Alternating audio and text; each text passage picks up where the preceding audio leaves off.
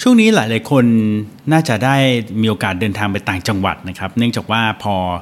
จบจากโควิด แล้วพวกเราทุกคนก็อยากจะไปเที่ยวกันทั้งหมดเลยนะครับ ทีนี้ระหว่างที่เราเดินทางไปต่างจังหวัดเนี่ยนะครับ บางทีเราอาจจะแอบสังเกตได้นะว่า ตรงถนนที่เราขับไปเนี่ยนะครับ มักจะต้องมีเกาะกลางถนนนะครับ แล้วพวกเราเคยสังเกตไหมครับว่าทำไมที่เกาะกลางถนนเนี่ยถึงต้องกั้น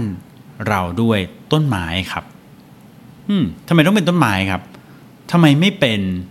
รั้วธรรมดาทำไมไม่เป็นรั้วปูนไปทั้งหมดเลยทำไมถึงต้องเป็นต้นไม้ครับ มีใครให้คำตอบได้ไหมครับ และนี่คือที่มาของ EP นี้ครับว่าทำไมเกาะกลางถนนต้องมีต้นไม้ครับ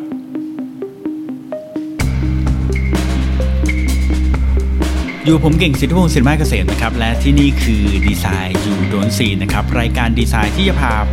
วกเราทุกคนไปพบกับเรื่องราวของ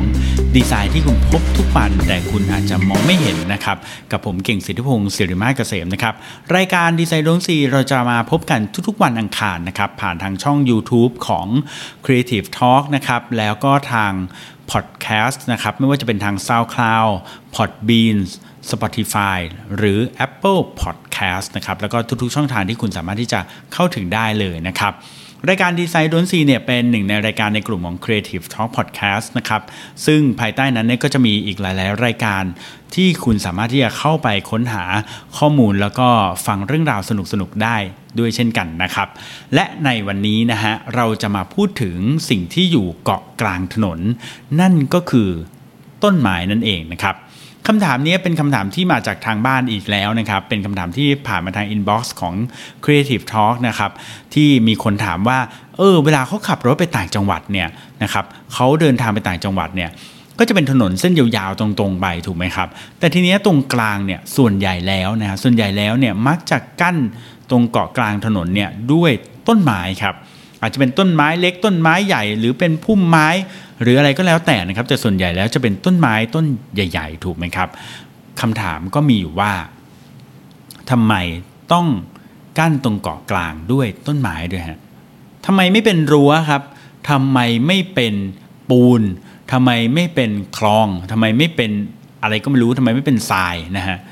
เออทำไมต้องเป็นต้นไม้ด้วยนะครับ ผมก็จินตนาการเอานะฮะว่าเออทำไมต้องต้องเป็นต้นไม้ก็นึกถึงหลาย ๆ เหตุผลนะครับ แต่สุดท้ายแล้วก็ไปค้นพบคำตอบนะครับที่เว็บของ q u a l a นะครับแล้วเขาก็บอกมาแบบนี้นะครับ ซึ่งจากเท่าที่ดูแล้วเนี่ยมีประมาณ 6 เหตุผลด้วยกันนะครับ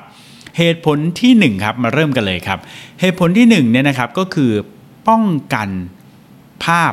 รถสวนนะครับ คือต้นไม้เนี่ยนะฮะมันมีลักษณะเป็นต้นไม้สูงถูกไหมครับ หรือเป็นพุ่มไม้หรือเป็นอะไรก็แล้วแต่เนี่ยมันมีความสูงขึ้นมาเนี่ยนะครับ มันช่วยป้องกันเวลาเราขับรถไปเนี่ยนะครับ ไม่ให้เรามองเห็นรถที่กำลังสวนมาครับ หรือให้เราเห็นแค่นิดๆหน่อยๆนะครับ เห็นพอเห็นแหละนะครับ แต่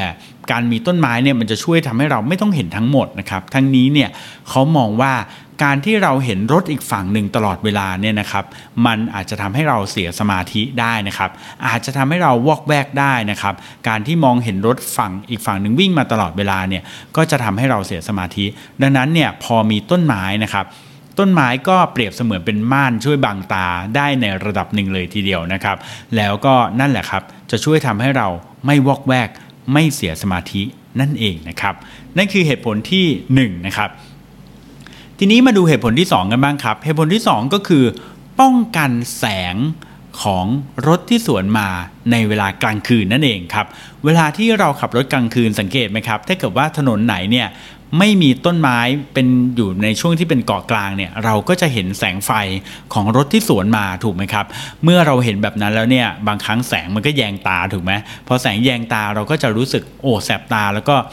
มันรบกวนเรานะครับ เวลาขับรถก็เลยทำให้เราขับรถไม่ได้สะดวกนักนะครับ ดังนั้นเนี่ยนะครับเจ้าต้นไม้เนี่ยนะครับก็ มีข้อดีก็คือช่วยป้องกันแสงของรถที่สวนมาในเวลากลางคืนครับ เพื่อวิสัยทัศน์ในการขับขี่ของเราที่ดีขึ้นครับ มาถึงเหตุผลที่ 3 ครับ เหตุผลที่ 3 ก็คือ เพื่อป้องกันหินและอันตรายที่อาจจะเกิดขึ้นจากอีกฝั่งหนึ่งอีกเช่นกันนะครับ แน่นอนครับ มันเป็นต้นไม้ที่อยู่ตรงเกาะกลางเนาะดังนั้นมันก็ต้องมีหน้าที่ป้องกันระหว่าง 2 เลนที่มันสวนกันอยู่เนี่ยนะฮะ หนึ่งในสิ่งที่มันป้องกันก็คือป้องกันพวกเศษหิน ฝุ่น หรืออะไรก็ตามที่มันจะกระเด็นมาจากรถที่ขับสวนไปนะครับ แล้วก็แน่นอนครับอันตรายที่อาจจะเกิดขึ้นจากอีกฝั่งหนึ่งก็เช่น รถยนต์ที่อาจจะเสียหลักแล้วก็พุ่งออกมาที่ถนนอีกฝั่งหนึ่งได้นะครับ ถามว่าจริง ๆ แล้วต้นไม้เนี่ยสามารถที่กันรถยนต์ที่จะพุ่งมาได้ขนาดนั้นเลยไหมจริง ๆ ก็ไม่ได้แบบร้อยเปอร์เซ็นต์นะฮะเราอาจจะเห็นภาพ รถยนต์บางคันที่เกิดอุบัติเหตุแล้วก็พุ่งมาที่ถนนอีกฝั่งหนึ่งได้เลยโดยที่ทะลุต้นไม้แล้วก็ถึงแม้จะโดนต้นไม้กันไว้ก็สามารถที่จะทะลุมาได้ด้วยเนี่ยนะฮะแต่ทั้งนี้ทั้งนั้นครับต้นไม้ก็ยังมีประโยชน์ในการช่วยผ่อนแรงด้วยนะครับให้การพุ่งมาของรถที่มาจากอีกฝั่งหนึ่งเนี่ยมันไม่แรงมากนั่นเองนะครับนี่คือเหตุผลที่3เลยนะครับ เหตุผลที่4นะครับเหตุผลที่ 4 ก็คือ เพื่อความสวยงามครับ โอ้แน่นอนนะครับว่าต้นไม้เนี่ยต้องสวยงามกว่าพวกปูน พวกฟุตบาทที่เป็นปูนปูนแน่นอนนะครับ ดังนั้นเนี่ยการใช้ต้นไม้เนี่ยนะครับแล้วก็เป็นต้นไม้ที่หลากหลายเนี่ยก็ถือว่ามีประโยชน์กว่า แล้วก็มีความสวยงามกว่าปูนแน่นอนนะครับนอกจากนี้นะครับผมยังเคยเห็นเเคยฟังคนเล่ามานะครับว่าที่ มาเลเซียเนี่ยนะครับต้นไม้ที่เขาปลูกตรงระหว่างตรงกลางเนี่ยนะครับตรงตรงตัวขั้นกลางเนี่ยนะครับเขาใช้เป็นต้นสักนะครับปลูกต้นสักเยอะมากเลยนะครับ แล้วเนี่ยมันก็เป็นต้นไม้ที่มีประโยชน์ แล้วก็เป็นต้นไม้ที่มีค่าด้วยนะครับดังนั้นการปลูกตรงกลางเนี่ยนะครับก็ถือว่าใช้ได้เลยนะครับ ทีนี้ครับเหตุผลที่ 5 เหตุผลที่ 5 คือ ผมคิดเอาเองนะฮะผมคิดว่าราคาน่าจะไม่แพงนะครับถ้าเทียบกับการทำเป็นก่อเป็นปูน หรือก่อเป็นอะไรก็แล้วแต่นะครับไม่แน่นะครับต้นไม้อาจจะราคาสูสีก็ได้ แต่ข้อดีของต้นไม้ก็คือ เมื่อคุณปลูกไปแล้วเนี่ยนะครับมันก็จะค่อยๆโตขึ้นคุณอาจจะปลูกตอนช่วงที่มัน ยังไม่โตมากก็ได้อย่างเช่นถนนตรงหน้าออฟฟิศพัฒนาการตรงนี้นะครับ เดิมทีที่ผมมาอยู่เนี่ยเป็นต้นไม้ยังไม่โตมากเลยนะครับ ยังเป็นต้นอ่อนๆอยู่เลยนะครับ แต่ว่าตอนนี้กลายเป็นต้นที่โตสูงใหญ่ไปทั้ง